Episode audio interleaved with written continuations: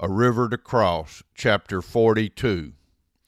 God is love. Quote, Anyone who does not love does not know God because God is love. The message here is clear. Love is the very essence of what God is. Theologian Adam Clarke put it so well when he said, It has been well observed that although God is holy, just, righteous, and so forth, he is never called holiness, justice, and so forth in the abstract as he is here called love. This seems to be the essence of the divine nature, and all other attributes to be only modifications of this. Love is a challenging word in English because we use the one word to express how we feel about food, cars, favorite sports teams, people, and God. In the New Testament, there are four distinct Greek words for love, each referring to different types of love. The word referenced above in 1 John 4 8, God is love, is the word agape. Agape is love, affectionate regard, goodwill, benevolence. With reference to God's love, it is God's willful direction toward man. It involves God doing what he knows is best for man and not necessarily what man desires. For example, John 3:16 states, "For God so loved the world that he gave." What did he give? Not what man wanted, but what God knew man needed. In other words, his son to bring forgiveness to man. When God agapes us, it means He is doing that which is the very best for us. What God seeks is better than anything else we could ever find or do on our own. The only way we miss the very best in life is if we miss God because God always comes with our best as He agapes us, loves us. When God speaks of love, it has nothing to do with emotion. God is referring to his intentional and purposeful will of bringing us what is best for us. God's love is seen in both who he is and what he does. Nowhere is this more obvious than in this familiar verse. For God so loved the world that he gave his only Son, that whoever believes in him should not perish but have eternal life. John 3:16. God's love for us is us getting the very best He has for us. Knowing God's love is best and trusting God in His love are essential for our spiritual growth. Receive and rest on this truth. In every way, at all times, God expresses Himself in love to us. Love is such a pervasive and intrinsic aspect of who God is and all He does. It is imperative we understand these very pointed statements about God's love and our responsibility in responding to His love. And anyone who does not love does not know God because God is love. 1 John 4 8. For this is how God loved the world. He gave His one and only Son so that everyone who believes in him will not perish but have eternal life. God sent his Son into the world not to judge the world, but to save the world through him. John 3 16, 17, New Living Translation. In this is love, not that we have loved God, but that He loved us and sent His Son to be the propitiation for our sins. Beloved, if God so loved us, we also ought to love one another. No one has ever seen God. If we love one another, God abides in us, and his love is perfected in us. 1 John chapter 4 verses 10 through 12. God is love and he calls us into a love relationship with him. God calls you and me to love. Jesus expressed the centrality of love in the life of a Christian during his conversation with an expert in the religious law. Teacher, which is the most important commandment in the law of Moses? Jesus replied, You must love the Lord your God with all your heart, all your soul, and all your mind. This is the first and greatest commandment. A second is equally important love your neighbor as yourself. The entire law and all the demands of the prophets are based on these two commandments. Matthew 22 36 through 40. The call to love is powerful and should penetrate and permeate every aspect of a Christian's life. There's no way to avoid God's call to love Him by obeying His command to love others. Quote, If you love me, you will keep my commandments. John 14, 15. If anyone says, I love God and hates his brother, he is a liar, for he who does not love his brother whom he has seen cannot love God whom he has not seen. And this commandment we have from him Whoever loves God must also love his brother. 1 John 4 20 through 21. God is love. We are not. Following God's lead here is not our natural human response to life and people. We do not know how to agape with our flesh. This is why Jesus told Nicodemus we must be born again, not of the flesh, but of the Spirit. Jesus answered him, Truly, truly, I say to you, unless one is born again, he cannot see the kingdom of God. Nicodemus said to him, How can a man be born when he is old? Can he enter a second time into his mother's womb and be born? Jesus answered, Truly, truly, I say to you, unless one is born of water and the Spirit, he cannot enter the kingdom of God. That which is born of the flesh is flesh, and that which is born of the Spirit is spirit. John chapter 3, verses 3 through 6. If a person's life is characterized by love, we can know for sure it is the presence of the Holy Spirit who accomplishes in us that which God has called us to. For the love of Christ controls us because we have concluded this that one has died for all, therefore all have died. And he died for all that those who live might no longer live for themselves, but for him who for their sake died and was raised. From now on, therefore, we regard no one according to the flesh.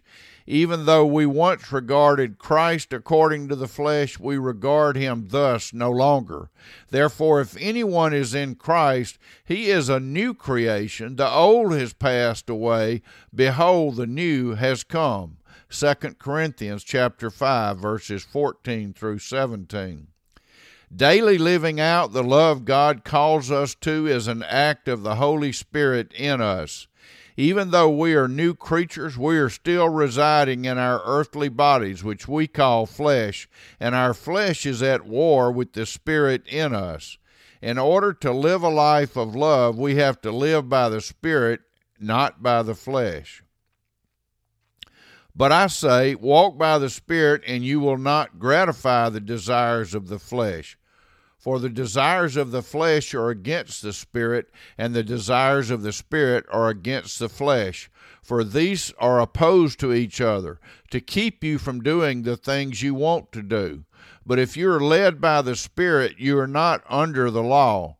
Now, the works of the flesh are evident sexual immorality, impurity, sensuality, idolatry, sorcery, enmity, strife, jealousy, fits of anger, rivalries, dissensions, divisions, envy, drunkenness, orgies, and things like these.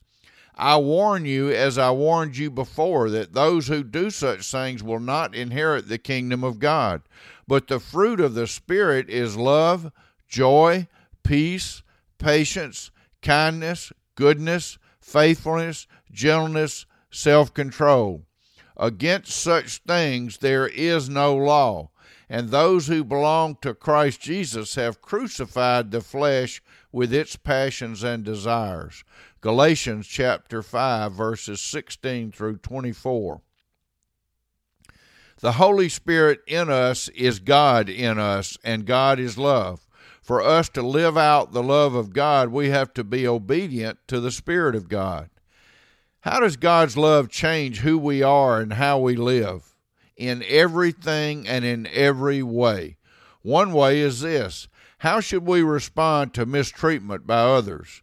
God is love and God is in control. So whatever happens in our lives happens through the filter of God's love.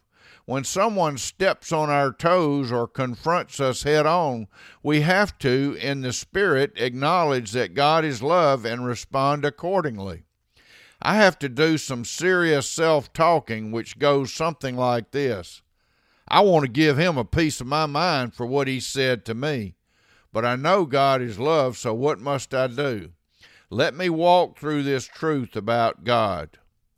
God is God. God is sovereign. That is, He has ultimate control and say so over life. God is love. Whatever happens in my life is caused or allowed by God. The events of my life are an expression of God's love. I can rejoice in the Lord in what is happening. Yes, even when it hurts, I can rejoice in the Lord because He is allowing this for His good purposes.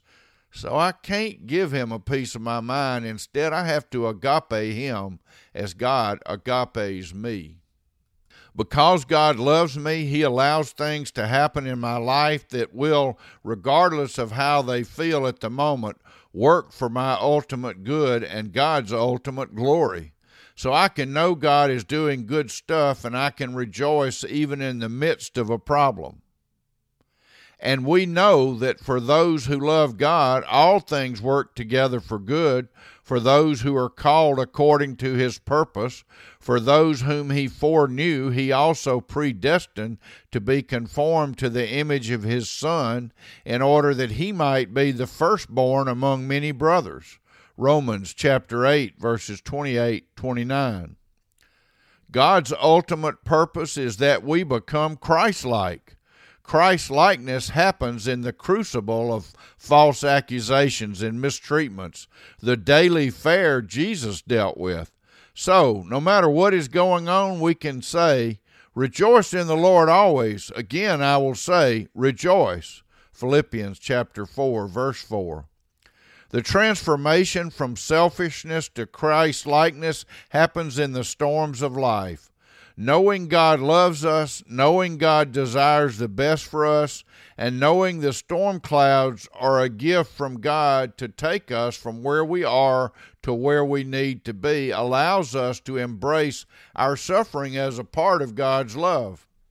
Paul recognized this and proclaimed the following as his great desire quote, that I may know him and the power of his resurrection, and may share his sufferings, becoming like him in his death, that by any means possible I may attain the resurrection from the dead. End quote. Philippians 3, verses 10 and 11. But our citizenship is in heaven, and from it we await a Savior, the Lord Jesus Christ, who will transform our lowly body to be like His glorious body, by the power that enables Him even to subject all things to Himself. Philippians 3, verses 20 to 21. As we begin to understand God is love and what that means for our lives and the circumstances we face, we undergo a transformation process that radically changes how we respond to life. James clearly proclaimed our new way of responding to life and all of its challenges. Quote, Dear brothers and sisters, when troubles of any kind come your way, consider it an opportunity for great joy for you know that when your faith is tested, your endurance has a chance to grow. So let it grow, for when your endurance is fully developed, you will be perfect and complete, needing nothing. James chapter 1 verses 2 through 4, New Living Translation. The events of our lives are an expression of God's love. The love of God does not seek our approval, but our transformation, our ultimate happiness. In this very hour, I find myself battling what seem to me to be false personal attacks. Let me translate that. God is trying to grow me up, but my pride is getting in the way. Pride is the very thing that has to depart for us to live a life in love. The love God has called us to by His acts of love in and toward us is a life of humility. We have to learn to trust God with all our heart. We have to know God and live our lives with a clear knowledge that God is love and what He permits into our lives is an expression of His love. God is love, and the events of life are overlaid on and interlaced with God's love. Our growing awareness that life is acted out on the canvas of God's love gives us a completely new perspective about our daily challenges. When we wake up with a growing awareness of God's agape love seeking the very best for us, we experience a transformational shift in how we live. One of the most amazing biblical examples of this principle is found in the story of Joseph. Joseph, the son of Jacob, was sold into slavery by his older brothers. He was falsely accused of attempted rape and thrown into prison. He provided great help to some powerful men who then promptly forgot about Joseph and left him in prison for years. Then suddenly Joseph was let out of prison and became prime minister over all of Egypt. Later, his brothers came to him for food. When they realized the person who was in charge over all of Egypt was the very brother they had sold into slavery, they were terrified. Joseph simply said to them, Do not fear, for am I in the place of God? As for you, you meant evil against me, but God meant it for good, to bring it about that many people should be kept alive as they are today. Genesis chapter 50, verses 19 through 20. God is love, not that we loved him, but that he loved us and gave his Son for us. God's love, the essence of who he is, provides comfort no matter what challenges and difficulties we encounter on our daily journey through life.